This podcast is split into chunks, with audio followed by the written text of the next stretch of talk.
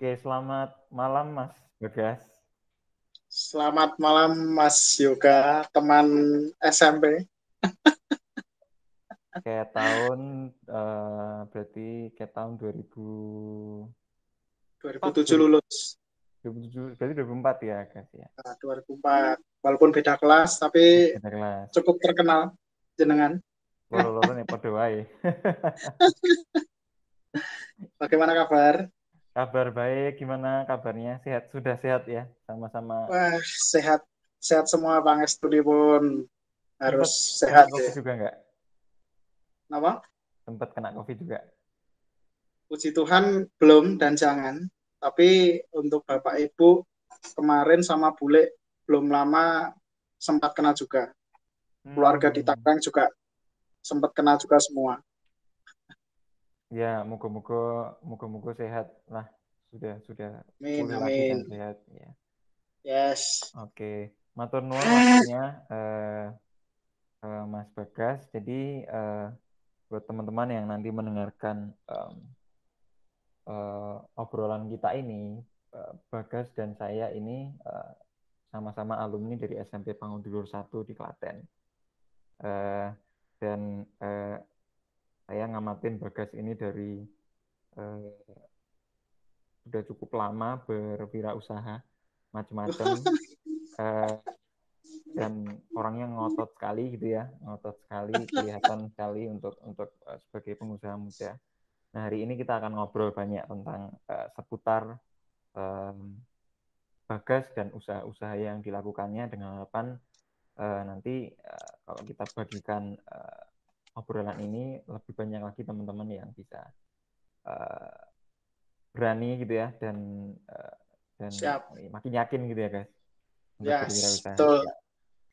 Ya, oke, kita mulai obrolannya. Eh, mungkin pertama bisa perkenalan singkat dulu, Mas. Monggo. Oke. Bahasanya campur-campur nggak apa-apa ya, yang dengerin juga teman-teman sendiri. Oke, perkenalkan saya Bagas Pratondo Aji, lahir di Klaten tanggal 11 November 1992. Jadi masih ibah 30 tahun. Dulu satu sekolahan SMP dengan Mas Yoga di SMP Pangudulur 1 Klaten. Eh, untuk SD ada di SD Kanisius Murukan Wedi. SMA-nya Beblasuk masih Mas. Dari swasta, dari SSD, TK, SD, SMP eh, di yayasan swasta, SMA-nya menjajal ke negeri. SMA Negeri 1 Klaten, tapi wilayahnya Jogonalan. Pasti teman-teman Klaten sangat familiar untuk nama SMA tersebut yang sekarang udah top beken. Pinggir jalan besar ya. Ya, terus eh, selesai SMA sempat macet tidak eh, kuliah itu tidak daftar kuliah hampir kurang lebih tiga bulan.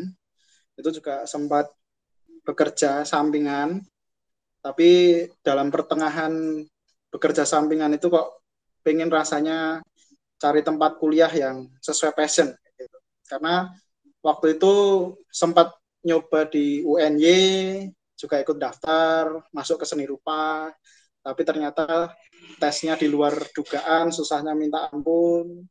Mendaftar UGM, cuman berani daftarnya, tesnya nggak ikut, nggak nggak berani ikut tes kayak gitu karena saya mengakui saya bukan orang pintar. Dan akhirnya nyemplung di Amikom, STIMIK Amikom Yogyakarta yang sekarang menjadi Universitas Amikom Yogyakarta. Amikom, Ya, betul. Yes. Itu terus jurusan apa, Mas? jurusannya teknik informatika, cuman eh, untuk konsentrasinya itu saya ambil ke multimedia. Jadi karena waktu itu sebenarnya me- meyakinkan diri masuk ke Amikom itu karena brosurnya itu eh, apa namanya ada pembuatan film kartun. Jadi awalnya itu yang Menarik, bikin tertarik karena seneng gambar juga sih. Gitu.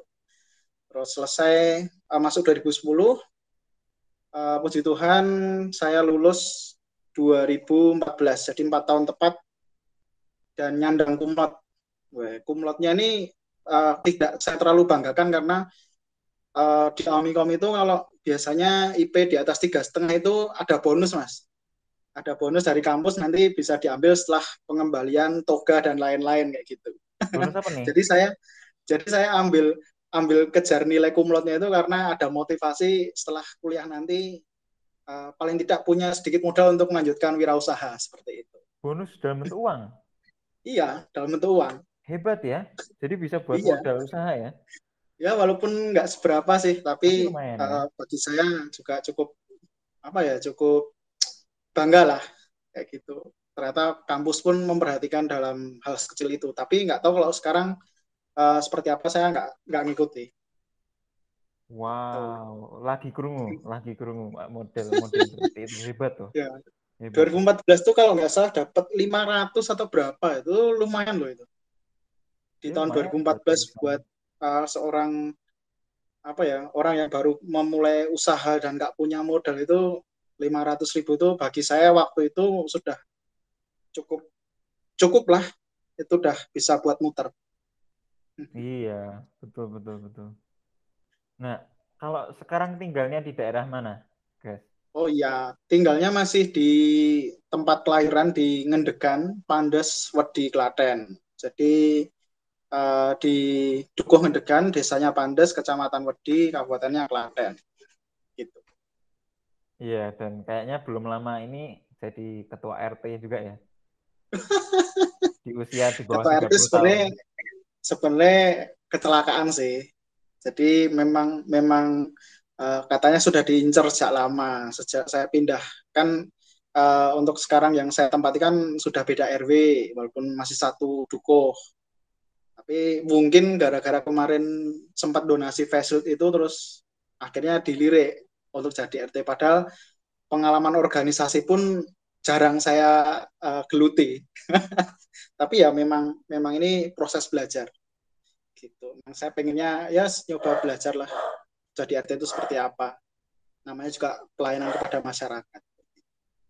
Cocok, cocok. Wah, tenan. Uh, aku penasaran di um, latar belakang keluarga, guys. Uh, yeah. apa memang orang tua gitu ya dan keluarga besar itu juga banyak yang uh, berwirausaha gitu sehingga memberanikan diri oh uang tuaku juga atau memang baru bagas gitu kalau kalau keluarga besar itu malah Bude itu di kesehatan, Bule itu kesehatan, bidan, ibu pun uh, perawat, bapak sendiri uh, karyawan swasta pabrik di Ceper. Jadi kalau uh, saya lihat itu untuk satu keluarga besar itu yang nyelonong sendiri itu saya, yang melenceng sendiri untuk berwirausaha itu saya. Yang lain uh, kakak-kakak keponakan sepupu itu semuanya jadi karyawan kayak gitu. Jadi bekerja ada yang di pabrik om dan bule selain, selain lainnya juga seperti itu. Jadi uh, awalnya sih memang memang seneng. Sebenarnya dari SMP pun sempat uh, jual beli juga sih. Di kelas 3 3 atau kelas 2 SMP saya lupa. Itu kok ternyata jualan kaos waktu itu. Pas Bisa waktu kita mau ya kita mau piknik ke Cilacap masih ingat?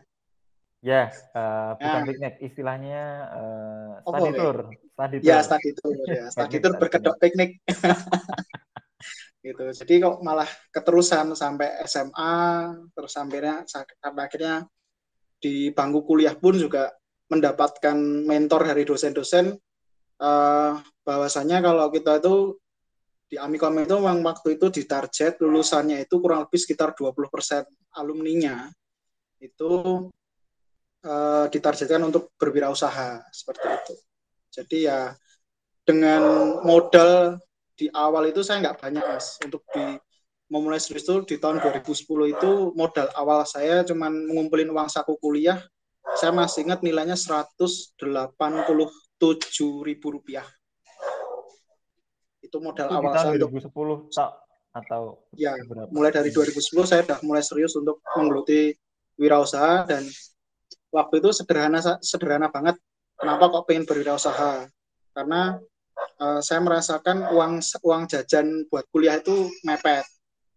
Uang jajan buat kuliah itu mepet terus lihat teman-teman lainnya itu bisa bisa apa ya namanya ya bisa uh, bayar uang kuliah sendiri sampai akhirnya itu menjadi motivasi wah kalau teman-teman yang lain bisa aku harus bisa. Ngekos atau PP gas? Semester pertama kedua ngelaju Ngaju. tapi okay. masih masih saya laju tapi karena di rumah itu waktu itu kalau ngerjain tugas sampai pagi sampai dini hari itu dimarahin ibu jadi terus akhirnya semester 3 saya saya putuskan untuk ngekos. Cuman waktu itu ya biar bebas saja sih. Dalam artian bebas di sini uh, nggak keganggu orang rumah ketika kita lembur ngerjain tugas seperti itu. Bahkan kalau ngelaju pun misal kuliah pulang jam 5 gitu ya. Pulang kuliah jam 5 gitu terus nanti jam 8 ada ada apa namanya? Ada tugas kelompok gitu di Jogja gitu. Ya kira pulang latihan dulu nanti jam 7 malam atau habis maghrib itu langsung balik ke Jogja lagi jam 12 itu mesti ditelepon ibu suruh pulang maklum anak mama gitu jadi ya wes sampai akhirnya wes lah ngekos ngekos aja lah cuman kos cuman bertahan satu tahun aja karena uh, ternyata ngekos itu buatku malah jadi tambah runyam untuk masalah kuliah kelihatan hmm. malesnya kalau nggak dihadapin sama bapak ibu. Iya iya iya iya ada ada kontrol gitu. ya dari orang tua ya. Yes. Hmm. Kita nanti masuk ke yang ada di belakangnya bagas ini semua di display. Cuman saya masih tertarik dari yang latar belakang tadi ya. Uh, tadi kan ceritanya itu belum belum ada belum ada keluarga yang berwirausaha macam-macam. Itu kan aku yakin uh, apa ya pasti nggak gampang ya untuk meyakinkan orang tua dan seterusnya. Ya betul. Tapi kalau aku lihat kan tadi Bagas cerita kan sudah mulai seneng gambar gitu ya, mulai dari sekolah uh, desain-desain gitu ya buat teman-teman hmm. dan terus bisa menghasilkan uang dari situ gitu ya. Um, gimana ngobrolnya dengan orang tua, terutama kan kalau dari SMA ke kuliah ya, karena kan ya. mau ngambil mau ngambil kuliah di mana dan jurusan apa itu kan nanti cukup menentukan ya, biasanya menentukan ya. karir ya. Uh, meyakinkan bahwa aku memang duwe hobi ning kene dan iki nek tak tenani nanti aku biar usaha itu bisa jadi duit gitu meyakinkan orang tuanya gimana? Ataukah ada penolakan juga di situ? Nah, ini ada orang tua kan kadang-kadang eh tapi yo hobi yo tadi hobi tapi nyambut gayanya Jokowi gitu kan. Kadang-kadang gitu ya. coba gimana? Jadi gini uh, uniknya uniknya itu ibu terutama yang dorong saya untuk jadi perawat hmm awalnya disuruh dipaksa uh, sekolah keperawatan. Tapi karena riwayat dulu kelas 1 SMP mungkin kondang di PL pernah operasi jantung. Iya, yeah, banget, banget. Saya jadi anu, Parno.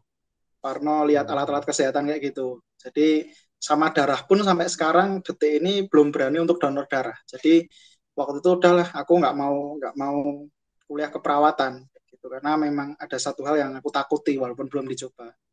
Cuman hmm. uh, saya pun daftar di Amikom itu pun juga orang tua nggak ada yang tahu. Jadi tiba-tiba uh, saya uh, nagih nagih surat ngasih surat ngasih surat sama ibu murid ngasih tahu bu aku keterima kuliah di Amikom. Terus kaget lah uang uang kuliahnya berapa uang masuknya? Karena ketika daftar di negeri itu kan uh, waktu itu apa ya yang pakai sumbangan itu loh mandiri. Ya. seleksi mandiri itu ibu wanti-wanti pokoknya sumbangan eh, kamu harus nulis sumbangan di kampus itu jangan lebih dari 5 juta. Kayak gitu. Jadi memang eh, latar belakang memang ya mungkin ada kesulitan ekonomi juga untuk orang tua. Namun eh, ya uslah yang penting aku kuliah kayak gitu. Toh di Amikom yang saya banggakan di awal-awal itu uh, wah aku lah ngomong kayak apa tapi ternyata setelah masuk waduh pusingnya minta ampun gak sesuai harapan kuliah di Amiko cuma saya ambil ambil sisi sisi yang saya suka lah di situ. Oh ternyata di Amikom itu uh, dosennya juga uh, out, of, out of the box. Jadi hmm. mereka mengajarkan uh, ada beberapa mata kuliah itu pasti di di apa ya di dilihatkan kalau apakah kamu itu uh, akan berada di antara mereka. Waktu itu dia nampilin slide di mana kita tuh berlomba-lomba untuk mencari pekerjaan. Jadi pas job fair kayak gitu kan berjubel, orang-orang mau daftar apakah kalian mau mau di sana kayak gitu dan akhirnya uh, Pak dosen itu memberi membukakan membukakan mata pada kita. Lah kenapa kamu nggak mencoba mencoba membuat orang yang berjubel itu datang padamu? Dalam artian kita harus membuka lapangan pekerjaan seperti itu. Dan di situlah ya wis uh, mantep mantep aku punya modal dalam artian modal ilmu yang mungkin bisa aku kembangkan setelah nanti kuliah. Seperti itu. Jadi terus akhirnya lulus di 2014 itu pun uh, sebenarnya aku udah dari semester 3 semester 3 sampai wisuda itu udah biaya kuliah sendiri. Jadi udah bisa bayar uh, uang kuliah sendiri sampai selesai. Dan ya. itu pun ternyata nggak cukup untuk memuaskan bapak ibu. Karena sampai di 2016 itu saya masih ingat sempat cekcok sama bapak ibu karena uh, usaha waktu itu mulai tidak bisa dijaga ke karena nggak bisa hmm. berjalan semulus semulus itu waktu itu. Banyak hutang juga. Sempat terlihat hutang. Cuman uh, saya masih ingat ibu itu bilang gini naik kue randu duit kalau kamu nggak punya uang nggak usah mainan uh, bisnis kayak gini. Hmm. padahal uh, saya pun mau mulai usaha nggak nggak ada modal dari orang tua. Orang tua tuh masih aku masih ingat cuman minjemin uang kalau nggak salah 2 juta. 2 juta itu pun buat uh, modal bikin tas kalau nggak salah waktu itu di tahun 2014 itu harus kembali dalam waktu dua minggu. Kayak gitu.